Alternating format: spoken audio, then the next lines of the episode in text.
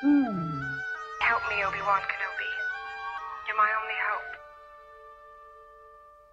Ron Ananian. This radio show is for you. It's about your car. And you know that all I really want to do is answer your questions. I want to talk to you about the car. I want to tell you what I went through in the shop this week. The Car Doctor. I really am here just for you. I just want to talk to you about your car and its problem. And that's what I've been doing these past 25 plus years. It's going on 26 now. I think we're about to hit 27. It's all about you and your car. Why, you stuck up, half witted, scruffy looking nerf herder. Welcome to the radio home of Ron Ananian, the Car Doctor. Since 1991, this is where car owners the world over turn to for their definitive opinion on automotive repair.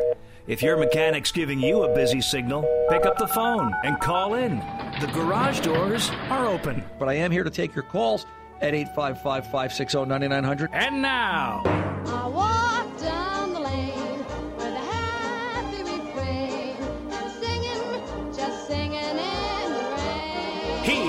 here's Ronnie. Hey, welcome and a happy New Year's Eve to each and every one of you as we kick off this hour of the Car Wait, Doctor. It, it, wait, it, it, it, it, wait, it's what?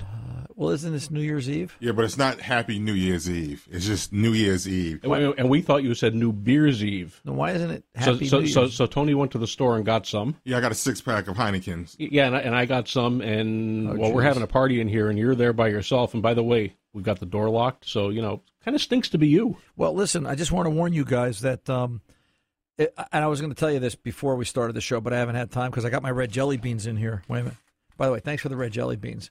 Um, You're welcome. nothing- there's, noth- there's, there's nothing bad in these, right? So these these are okay. Mm. Only we know that. You don't. But the red jelly beans are good. Um, listen, for you and for everybody else out there, um, I can't find my cell phone.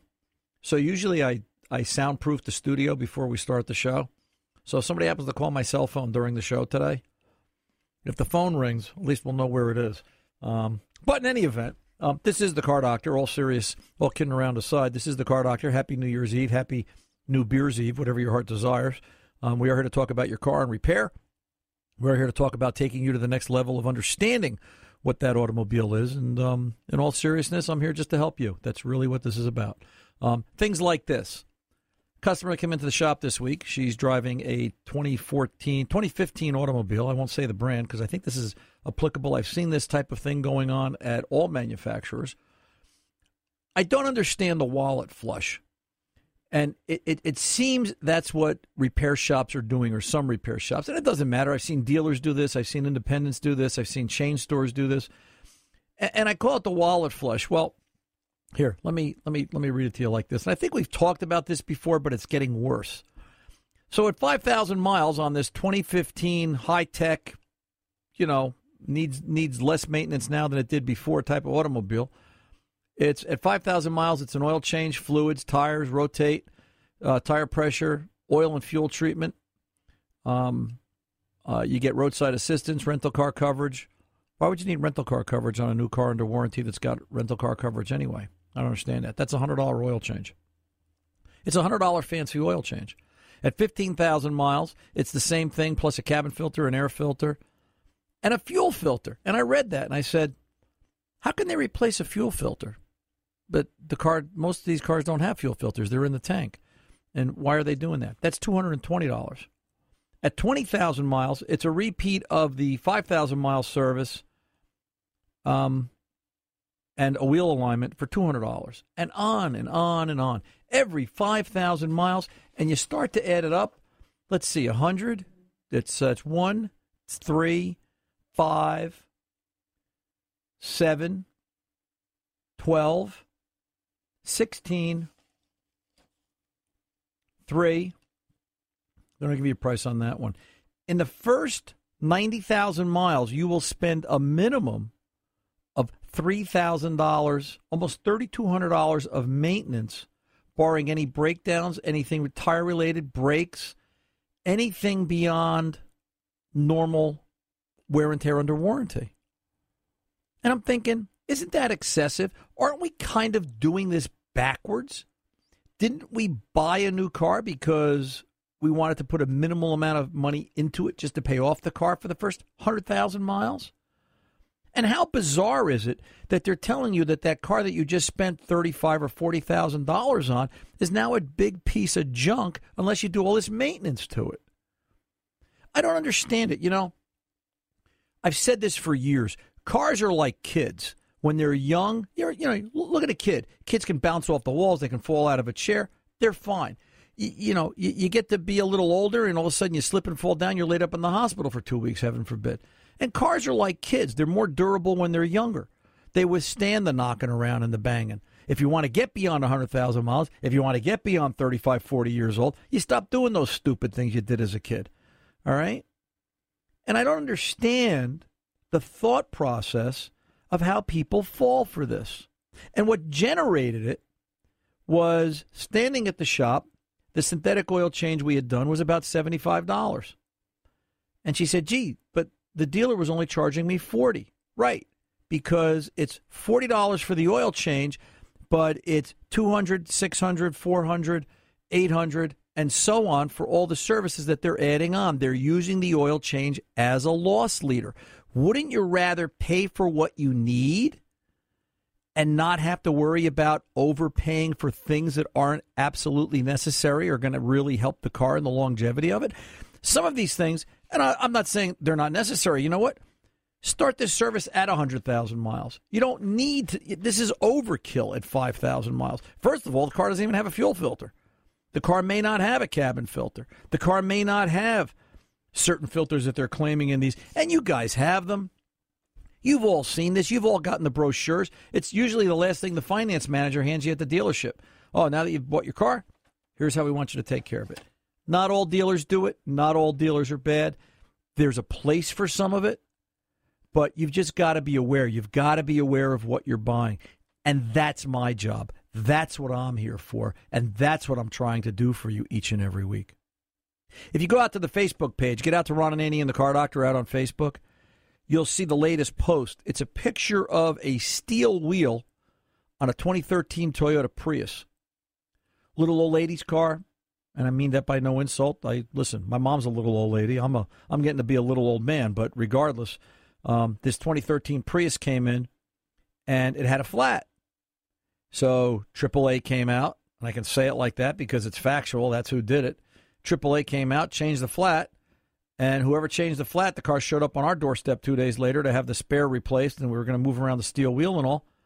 The lug nuts are on backwards, all four. It's not like, and you know, he worked at it to really make it happen. All right, he crushed the steel cone, he crushed the the you know with the taper where the lug nut sits. And when I look at that, I posted it and it stunned me. There's a couple of posts on the Facebook page where people said, gee, I didn't know that lug nuts only went one way. And that tells me I'm not doing my job right. That tells me I'm not trying hard enough. That tells me I've got to do more and better information to each and every one of you.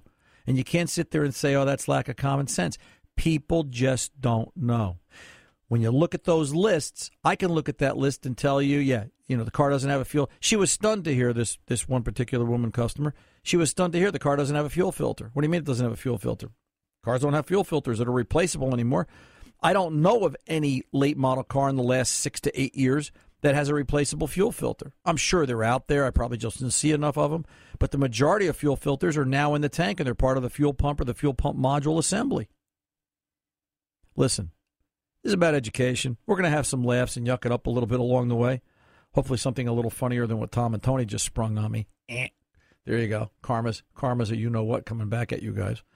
But um, I really just I'm here to help you talk talk to you about your car and help you to understand it. And the way you do that is, by the way, I guess I should give this out. Now I'll just sit here and talk to myself for the next two hours. Is eight five five.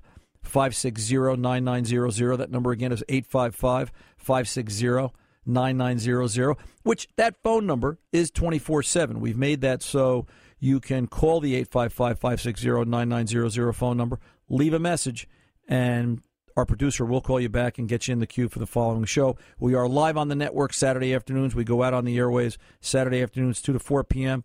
After that, it's podcast and streaming and, uh, you know, affiliates, other affiliates that take us. Some of some of our affiliates carry us live. Some of us are some of our affiliates take us on delay. Um, you know, but you can also do this by stream, cardoctorshow.com. There's a live stream uh, on the computer just down to the left of my left leg here. Uh, so you can pick it up that way.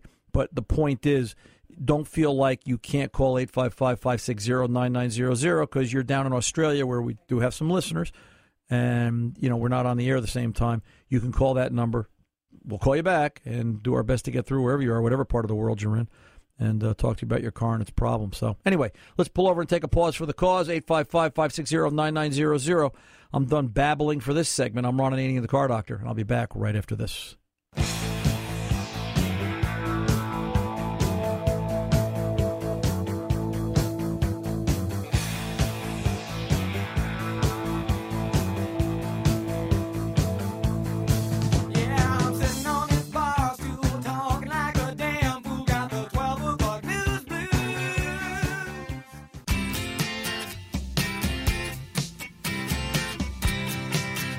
Welcome back. Ron Ananian, the car doctor, 855 560 9900. Anybody find my cell phone yet? No. Okay. Uh, it can't be that important anyway. Um, listen, by the way, before I go to the phones, um, I was looking at this list again during the break. I was talking to Tom. So at 5,000 miles, they're going to rotate the tires, but all and rotate the tires again at 15. So every 10,000 miles, they're going to rotate the tires. And that's such a generic term because what if this is a you know what if this is a four wheel drive versus a front wheel drive versus an all wheel drive? What if it has directional tires on it? What if it's you know depending upon the vehicle dictates and predicates when you rotate tires not necessarily because the mileage says so. This this thought process just makes no sense. And what's interesting is rotate tires. They never say anything about balancing them. Every time you rotate tires every time if you want to do it right, in my opinion, from what I've seen over the past 40 plus years, you balance at least the two tires up front. The two tires going up front should be balanced because that's where you'll pick up the vibration. You really want to do it 100%? Yeah, balance all four. It doesn't hurt to balance all four tires every five to six or 8,000 miles. That's just common wear and tear. But, you know, to follow something blindly for no reason, I could get political, but I won't because that's how we got into trouble in this country in a lot of ways. Let's open the phone lines. Let's go over to Matt in Minnesota, looking for an early model SUV and a budget of about six grand. Matthew, welcome to the Car Doctor, sir. How can I help? Yes, Ron. Thank you. I really enjoy your program. Yeah, got about five to six thousand to spend. Looking for an SUV, smaller type. Let's say like a oh a Ford Escape. Perfect car. Uh, you know, not what? yeah, perfect car. That's exactly what I was thinking. But go ahead, finish your Yeah, thought. not not not a suburban and and not one of those four wheel drive station wagons. You know, someone. yeah. You know, kind of a. Yeah, I'm just wondering, based on what you've done and what you've seen over the years, something that's you know has good reliability. I mean, let's face it. Condition dictates price and of and and and what we want to buy. But if we're just talking about if if all these vehicles are are equal, I'd have no problem saying a Ford Escape. And I call them Okay. the shoebox Ford Escape. As a matter of fact, my wonderful engineer, chief engineer, what is your title now? Well, here he comes. I forget. Bottle washer. Bottle washer. My chief bottle washer and cook and chief engineer Tom Ray drove a 2010 Ford Escape to over 200,000 miles. His daughter's still driving it, and that thing took him everywhere through all kinds of bad weather and never let him down. So you know, Yeah. th- th- th- that square body style Escape, great vehicle, Good, good. great vehicle. Something that something that's good for in the snow too, because we, you know, six months out of the year it's ice and snow, and uh, we we do travel quite a bit, Right. and just ease of loading and unloading, and Um, Honda CRVs. yeah, Tom. That that that that 2010 uh, Escape uh, never had trouble in the snow. Right. Never, never. Well, and this is a guy. Oh, good. And, and, and to tell you this, Matt, Tom, what, what Tom does when he's not doing anything else, which is rare, Tom's in Tom's other job, one of his other jobs, one of his other hats, because he's a guy that has to keep busy. He is the. Can I can I tell him about the the emergency broadcast job for the state of New York? I think I just did. Tom's the, actually the emergency broadcast radio coordinator for the state of New York. His job is to drive around radio stations in New York State to make sure they're all up into compliance for emergency broadcast system. Um, so kidding. when, when when Tom has to get somewhere in all kinds of crazy weather, I mean, I'm, I'm sure you've heard they've heard of snow in upstate New York, like you've heard of it in Minnesota. Tom can't Oh, yeah. stop. Tom's got to go. So Yeah. you know that escape took him everywhere. Um, now I want to point out Tom had some of the best tires in the world on that Escape because it also depends on tires in terms of getting through snow. Tom was running Generals, of course, and he had absolutely Yeah. no problem getting getting where he had to go with his General tires. But you know, its its tires do allow for that as well. Honda CRV. Great vehicle. Okay, again, Yeah. uh, you know, was the is the maintenance being done to that Honda? But if if my choices, I'll give you three. It's a Honda CRV, it's a Ford Escape, and it's a Toyota Rav Four. I think those are Okay. probably three of the better ones. Um, yeah, you could start to look at the Nissans if Nissan has something comparable in that class, the smaller ones. Uh, you know, the Mitsubishi stuff or the Subarus. My experience with the Subarus has been personally, I think, for where you're going to be dollar wise. When it's Yep. when it's going to be that old, it's going to have too many mechanical issues that are going to get to be too expensive. Five six grand is going to buy you a Subaru that's got probably from the way I see pricing here in, in New Jersey, New York, you're going to buy something that's got well over 120, 130,000 miles on it. Uh, You know, and, and that Escape might too. But I will say this: I think cost to repair, the Escape's a cheaper vehicle to maintain and repair than that Subaru. Just my opinion, Well- just just what I see in the shop. Now, you're being in Yeah. Minnesota. I'm going to tell you to be selective and make sure you lift the car and look underneath salt, corrosion, rust, because Yeah. con- condition dictates price and whether or not you want the vehicle. So, yeah, but yeah. that's where I'd be looking. Now, is that Escape a, normally a rear driver, and then you put it in the four, or is it an all-wheel? Um, Tom, all wheel. Tom's was an all wheel. Yeah, and I think they are. You can get them as a front wheel, but generally they Oh. are all wheel all the time. Yep. Usually it's uh, usually people buy the all wheel, but uh, they do have a two wheel version, which is Right. rear drive. Right. It, is is it a rear drive if it's two wheel? I thought it was You know, front I think wheel. it is. I think it is a rear drive. Uh, maybe I'm wrong on that. No, I think it's a front wheel, bib. Yeah, maybe. Yeah, maybe you're right on that. I that. think it's yeah, a, I think it's a front wheel. yeah, but but the Um, one I have is all wheel, and it works. Uh, Oh, there's my cell phone. works Look great. at that. Yes. Um, Can't but I- find yours, but I got mine. Well, thank God we found one of them, Matt. But I will I will say this: be sure that when you buy it, you lift it to see what it was. Don't assume it's a it's an all wheel or, or, or a four wheel drive vehicle, Yeah. whatever you're buying. Um, Yeah. you know, just because the controls aren't there, and that is a that is something to think about. I have seen that where you think it's an all wheel drive vehicle because we're not things are all wheel drive. There's no controls; it just happens automatically. Yeah. We have a customer in the shop now. She lived in Florida. She relocated to North Jersey. She's driving a 2015 Jeep Grand Cherokee. Every Uh-huh. time she comes in, we sit there and look at it and laugh. It's a rear wheel drive. Oh, And the reason being is she leased the car in Florida, moved to New Jersey, and she doesn't. She didn't. yeah, She was in Florida, didn't need four wheel drive. I don't know how she's going to get Right. rid of it when the lease comes up in a year and a half because who's going to want it in New Jersey? You're going to have four wheel drive. You have to. So well, that's what we're looking for yeah. is is for the four wheeler all wheel. Yeah. Is that a uh, is that a six cylinder or a four? They make it both ways, but I would tell you to pick out the pick out the six. That's what Tom had, and I think in a vehicle that size, it's going to give it more durability and more power on the road. Matthew, good luck to you, sir. And uh, if you need any more information, 855-560-9900. We're here to help you and everyone else. I'm Ron Ananian, the Car Doctor. We are back right after this.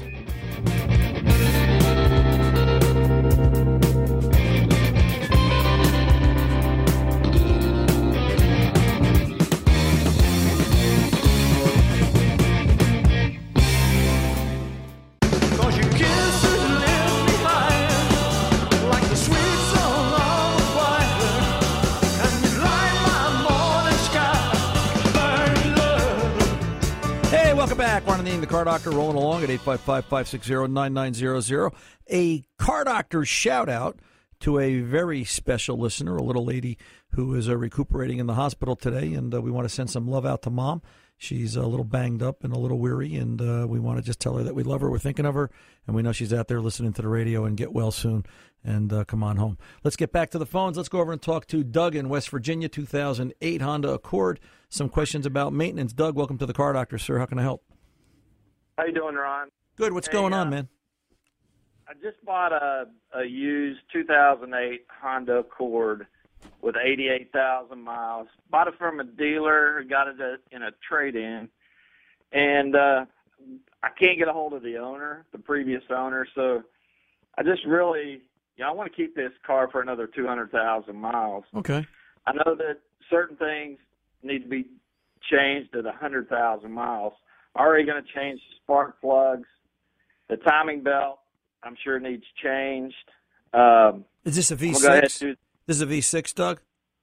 yes. Okay, right. Yeah. Then there's a there- so it's going to be timing belt, water pump, thermostat, coolant. Here's the rule on maintenance when you buy a used car and you want to do maintenance: assume nothing. You know, even if Right. it, even if it's written in documentation, it's still a judgment call. If they say they changed trans fluid and the trans fluid is a little dirty, change it.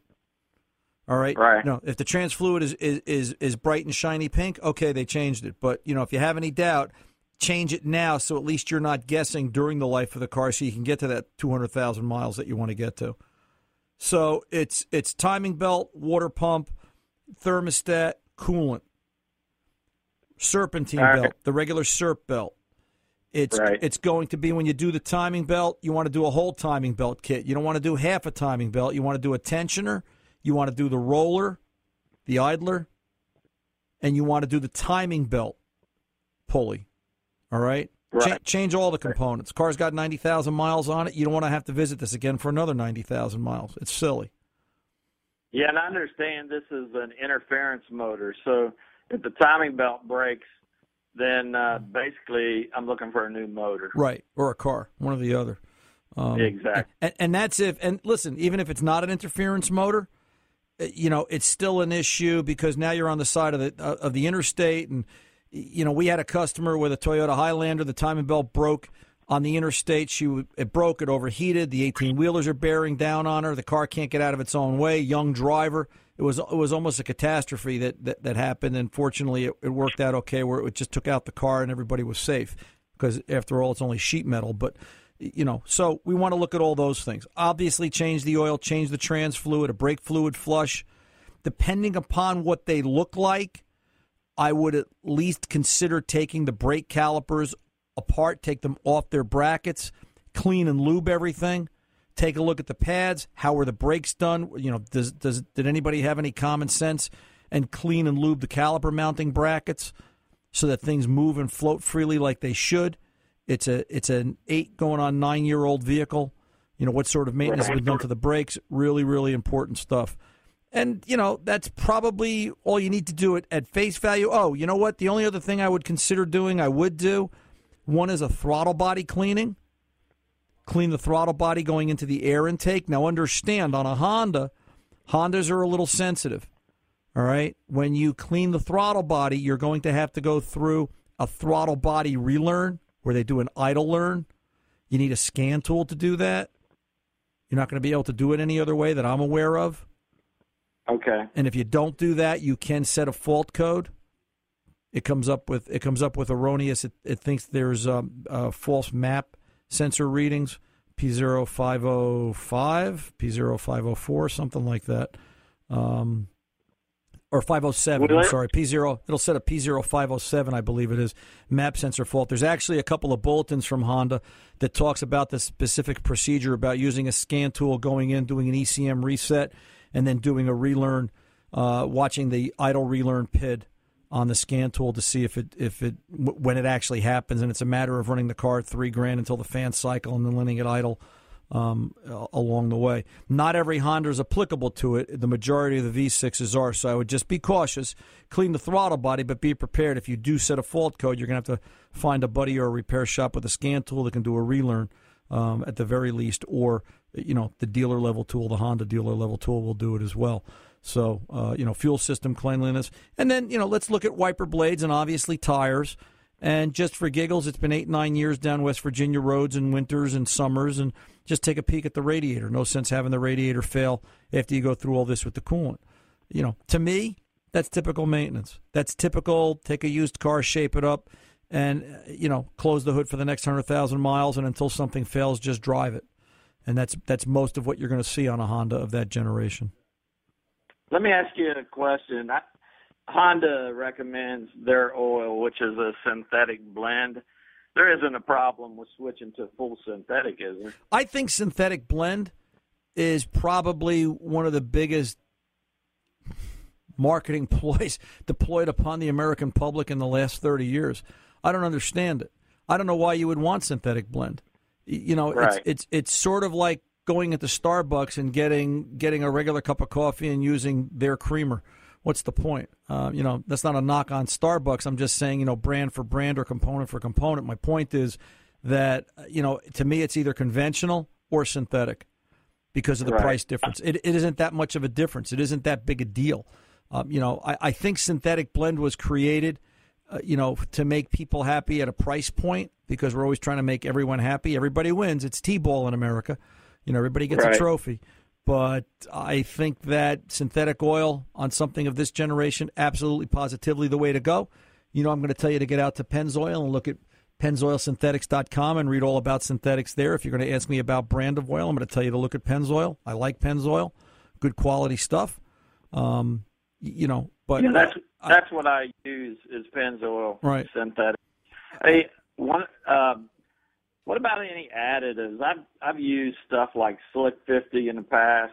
Should would you recommend anything like that? Nah, just- I don't think I don't think you need it. Um, I think it's unnecessary. I think um, you know just doing the maintenance we talked about, some fuel system cleaner in the tank. Uh, you know, by all means, get out to Berryman. Get out to BerrymanProducts.com. I wouldn't I wouldn't hesitate to use their Hest fuel tank cleaners, and we've seen some very good results with that of late. And Right. you know, take take take that to heart. Um, Well, I've But- been listening to your show for a long time, and and typically what I do is I use Berryman's about every four four tankfuls. right. Is that too often? No, I think you Which know what. is probably once a month because I run 87, and in this particular vehicle, you can you can you just have to use 87 or a higher grade. Some of the later models recommend or tell you to use 93, but I think with running 87, what I try to do is put a can of Berryman's in um, like every fourth tankful. No, I think you're on target if you even wanted to do it every three tankfuls. But, uh, you know, the idea is to put some type of an additive in there because I think I think the problem with fuel systems today is that even staying consistent with one brand, and it's difficult. Listen, we all lead busy, lives, but even trying to stay consistent with one brand, the, the, the consistency at the pump, at the refinery, by the season, by the region of the country, it all changes on a, on a regular, semi regular basis.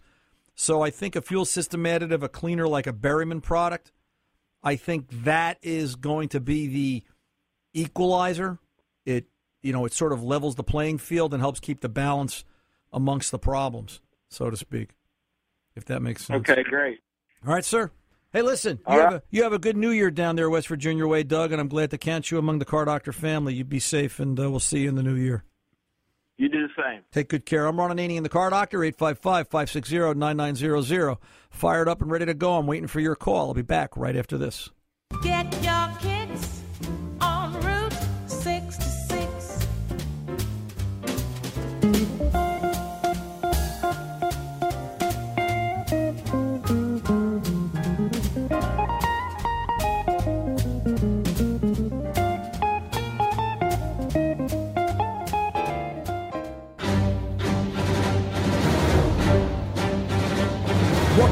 Welcome back. Ron Ananian, the Car Doctor, 855-560-9900. Let's go over and talk to Tim in Bangor, Maine, 76 Chrysler Cordoba with the fine Corinthian leather. Anybody remember that commercial? Raise your hand. I remember that. Who was that? What was, it, what was the character actor's name?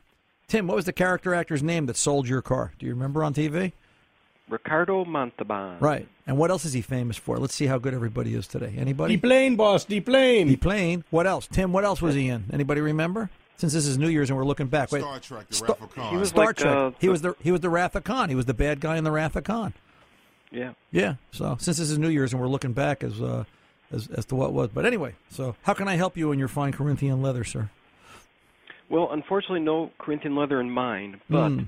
um, it does have a uh, a problem that it won't start. Um, it's got a regular uh, ignition, not the electronic lean burn, and uh, it gets spark in the run when the key's in the run position, but not in the start position. Okay. Now, Uh, is, is this this shop. is this is still a factory system, correct? Factory diagram. Yes, it is. Okay. Yes. So when it goes, so it'll get spark in the crank position, but not in run. If I is, uh, is no, you? it gets uh, the other way around. It gets spark in the run, but not the crank. Okay, so you go to well. How do you know it's got spark in the in the in the in the run position? Uh, well, what it was doing was try to start at nothing, move the key from start to run, and it gives a little chug. Put a spark tester on it, and uh, occasionally, depending upon where the rotor is passing, you know, when you go from start to run, I have seen spark uh, in the when the key is in the run position. Okay, how about this? Do you have a remote starter switch? Uh, yes, I, I and I've tried starting it with the key uh, in run and jumping the starter, and I get nothing. Do you have and you have no spark? Yeah. Okay, so it really doesn't have spark in the run position. Well, I've I've you know I, like I said, I've seen it, and it, it gives a little chug when you go from start to run. It gives a little chug, like maybe one or two cylinders are firing, but not enough to get it to to keep spinning. Right. Well, re- refresh my memory, Tim. This is a 76. This is a non-lean burn, but this is a factory non-lean burn system. Correct. Okay. So this has the electronic module bolted to the firewall. Correct. Okay. So this has a pickup inside the distributor, right? An electronic pickup. Um, air gap, if I remember right. Uh, let's see. H- How well can I remember? Six to eight thousandths. I remember it being small. Seven. Seven. Six to eight. There you go. Yeah, So, and you need to use a you, you, you, you needed to use a copper feeler gauge or a brass brass feeler gauge is what it was, Yep. so that it wouldn't stick to the magnet. Yep.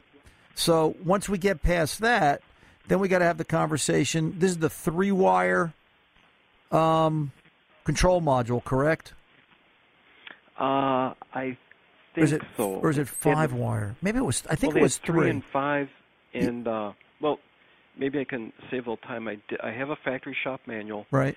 and using a, a triple tester, I the ignition system, everything. I you know I get the voltage I'm supposed to have or the resistance, you know whatever it is. So the ignition system, you know, from what I can tell, checks out okay.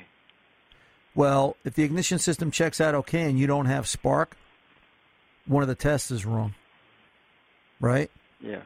hmm Um, and and listen, let's just let's start with the coil. Okay, let's go to the, let's Okay. go to the let's go to the negative side of the coil. Let's put a test light Right. there. Crank it over. Does the test light blink? Uh, I don't know. Okay, if the test light doesn't blink, if the test light's on steady, then it's not getting a signal. If the test light's on, if the test light blink, blink, blink, all right, then the coil's being told to discharge, but nothing happens.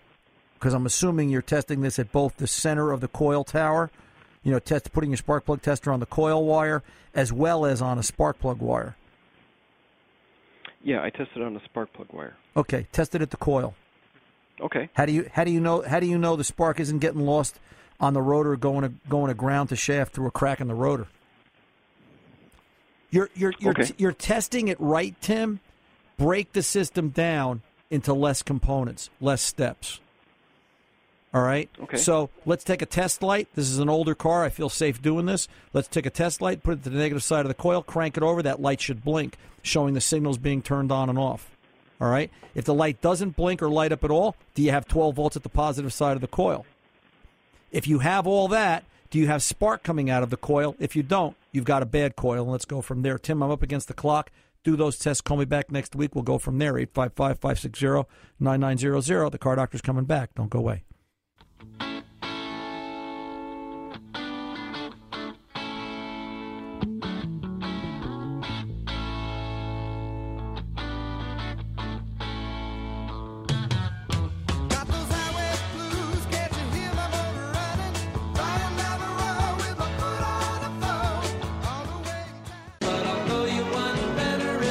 Hey, Ron Ananian, the Car Doctor. We're back real quick. Let's get over to Steve, Valley Stream, New York. Steve, welcome to the Car Doctor, sir. What's going on? Real quick, sir. Hey, hey, Ron. Thanks a lot for taking my call. You're welcome. Appreciate it. Yeah, I have a 2011 Buick LaCrosse uh, 3.6 uh, v, uh, V6, and uh, it's charging at uh, uh, 15.2, and I, I don't know if that's a problem. Nope. I mean, I, You, Steven, you hear me, or Steve, you hear me talk about how on, on later model cars now, if you put a battery in, you've got to start to do a scan tool reset to learn the charging system and the PCM to the new battery. Have you heard Oh, that wow. conversation? Yeah. So that's Uh, I've been talking about this about a year now. So here's a classic example of it. All right. This charging system is controlled by the BCM with a signal through the ECM. There are six modes of operation of this charging system battery sulfation mode to control battery sulfation, charge mode, fuel economy, headlamp startup, and voltage reduction. All right. This this particular charging system, like a lot of GM charging systems of this generation, all work off a commanded duty cycle. Go to the front door of your house, okay? Open the door all the way on a one second count. That's one. Open and close the door all the way 10 times in one second. That's a change of duty cycle. You're still opening it up, you're just opening it up more in that time frame. That's a duty cycle. This charging system will go from 10% with a generator output of about 11 volts to a 90% command with a generator commanded output voltage of 15 and a half. The computer's taken over, baby. But Steven, your car is absolutely fine until it turns on the check engine light and sets a fault code. I'm Ron Ananian in the car doctor. The mechanics aren't expensive; they're priceless.